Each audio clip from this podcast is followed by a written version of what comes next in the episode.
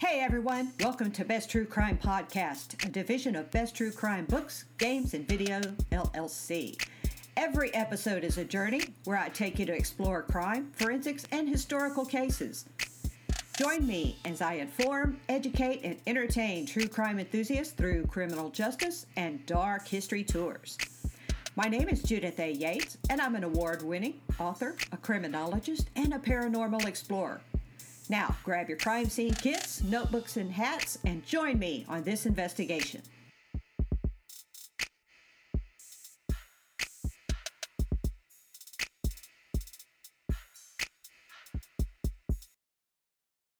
The date is twenty thirteen.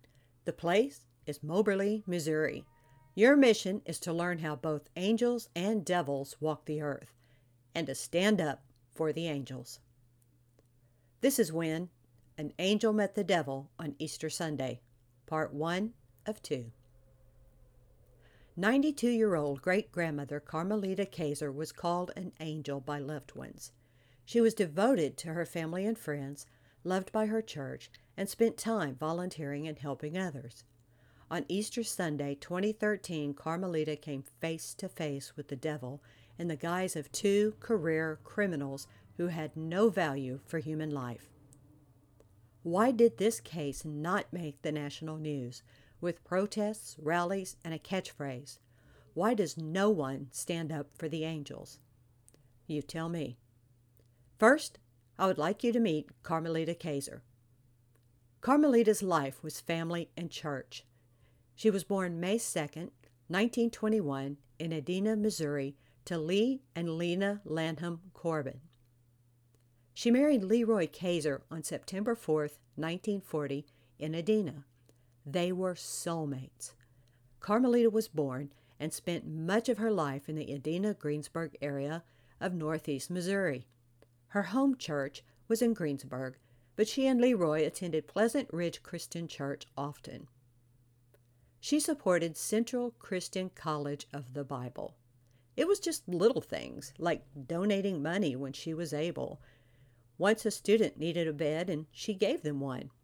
And she supported graduates who were serving as overseas missionaries. Carmelita did not ask for the attention or to do things for recognition. She helped others because, her family recalls, it was just the Christian thing to do. Carmelita lived by the Christian word. The Kasers lived in between Texas and Missouri throughout their lives, moving back and forth. Wherever they went, they assisted their church, her granddaughter Emily recalls. Emily says she was active in the church while they lived in Missouri, but later she helped start two new churches in Texas. In nineteen fifty-nine, the Kasers visited a new, small church and realized the eight people in their family could fill a pew and they could help that church succeed. Later, they would move to Timpson, Texas after their children were grown, and the Kasers assisted with a new church plant, where they spent twenty-seven years serving. You see, Carmelita practiced the words of the Bible. For example, from nineteen fifty-seven to nineteen sixty-three, Carmelita's family lived in South Houston, Texas, on a long stretch of highway. Oftentimes, motorists would break down on this dusty road in front of the Kaser home. Now, you have to kind of visualize this. Here's this carload. Maybe it's a person. Maybe it's a family.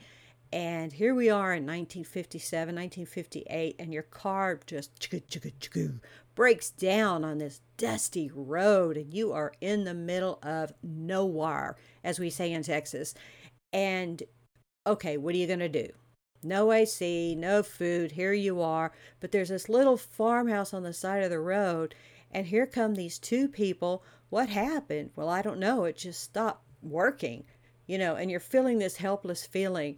Well, here are these two people, their names are Kaser, and the man says, well, maybe I can take a look at it and fix it for you, and the woman says, come in for a cool drink, it's hot out here, and in Texas, it gets hot. If it's going to take longer, they'll invite you to their dinner table for a meal. Depending on the problem of the car, hey, listen, we got an extra room. Why don't you have an overnight stay, a shower? That's the kind of people that the Kasers were. It was the true Christian heart.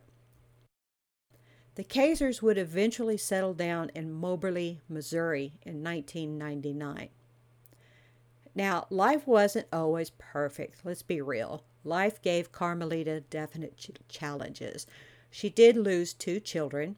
She lost her beloved darling husband in two thousand one to the absolute hell we call Alzheimer's. Alzheimer's, excuse me, watching her beloved partner of over sixty years slip away into that fog of no man's land. Now, in twenty thirteen, Carmelita had settled into a routine. She still valued church and family. She had five children, fourteen grandchildren, and twenty-eight great-grandchildren. She never remarried. She had been one of those people lucky enough to have found her true soulmate and to be with him until the end.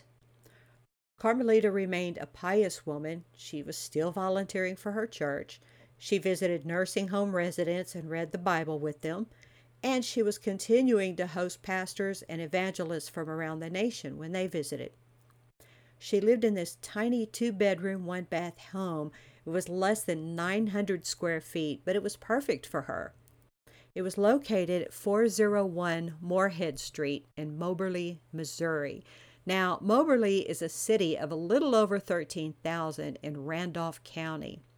And in twenty thirteen, the violent crime rate in Moberly was relatively low. She was never one for expensive, fancy things. Her home and life were just simple. As long as she had the basics, her family and her church, Carmelita was fine. She did enjoy needlepoint, and she taught children to needlepoint, and her work was beautiful. By now, her hair had grown to a soft, cottony, snow-white, kind of a curly cap that she wore short and simple. Oval wire-framed glasses encircled her very kind eyes and a soft, fleshy face. Carmelita was just under five tall and had grown sort of plump in her years. She wore very little cosmetics, and friends and family said she literally lit up when she saw them, but she was kind of shy and quiet with a crowd.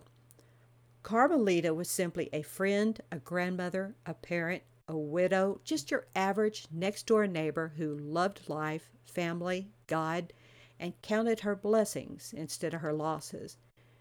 It is no cliche to say Carmelita Kaser was much loved. She was, people said, an angel. Now I want to introduce you to two more players in this story. Jeffrey J. Nichols was a twenty-two-year-old lanky white male who wore his hair close-cropped, almost bald. A light beard and mustache gave him sort of a scruffy appearance, and his green eyes stared blankly into this camera for jailhouse mugshots, of which he was quite familiar. Tattoos peeked through his shirts in this dull blue ink. His mother, Beth, was an addict, a regular at a local homeless shelter. It was said Beth would rather tell a lie than tell a truth. She'd rather scream and fight than have just a normal conversation. Things had to go her way. Her husband, James, was also drug addicted, and Beth eventually appeared at the shelter pregnant with Jeffrey. Mother and son would sort of bounce house to house, shelter to shelter, to anywhere, and then she'd show up at the shelter again. Later, she and James would lose custody due to the abuse of Jeffrey. The founder of the shelter would later testify what his exact thought was when she showed up at the shelter pregnant. He thought, "That child won't have a chance." Christopher DeMond Lewis was eighteen, a dark-skinned black male, hulking, and he wore his hair close-cropped. His eyes stared into a mugshot camera as if he had just resigned to his fate of staying one step ahead of the cops until he made the wrong move that would land him in prison. Not much is known of him, except he had a habit named drug abuse, and for that, he was unafraid to commit a crime. Both of these young men, you could say, could be the devil himself. Carmelita Kaser, Jeffrey Nichols, and Christopher Lewis were about to meet. On March thirty-first, twenty thirteen, most people were just before six o'clock p.m. about to sit down or were finishing an Easter dinner at the table in their Sunday best. Jeffrey Nichols was wearing jeans, a white t-shirt, and an oversized coat. He was fresh out of prison, having been released on February twenty-eighth, and was on parole for second-degree burglary. Well, just two days ago, he had been picked up for tampering with property of another by riding around in a stolen car. Right now, he was released on bond. He had actually just hit, hit the street hours before, and he was walking around with his pal, Christopher Lewis. Lewis was wearing dark clothing with jacket and a skull cap.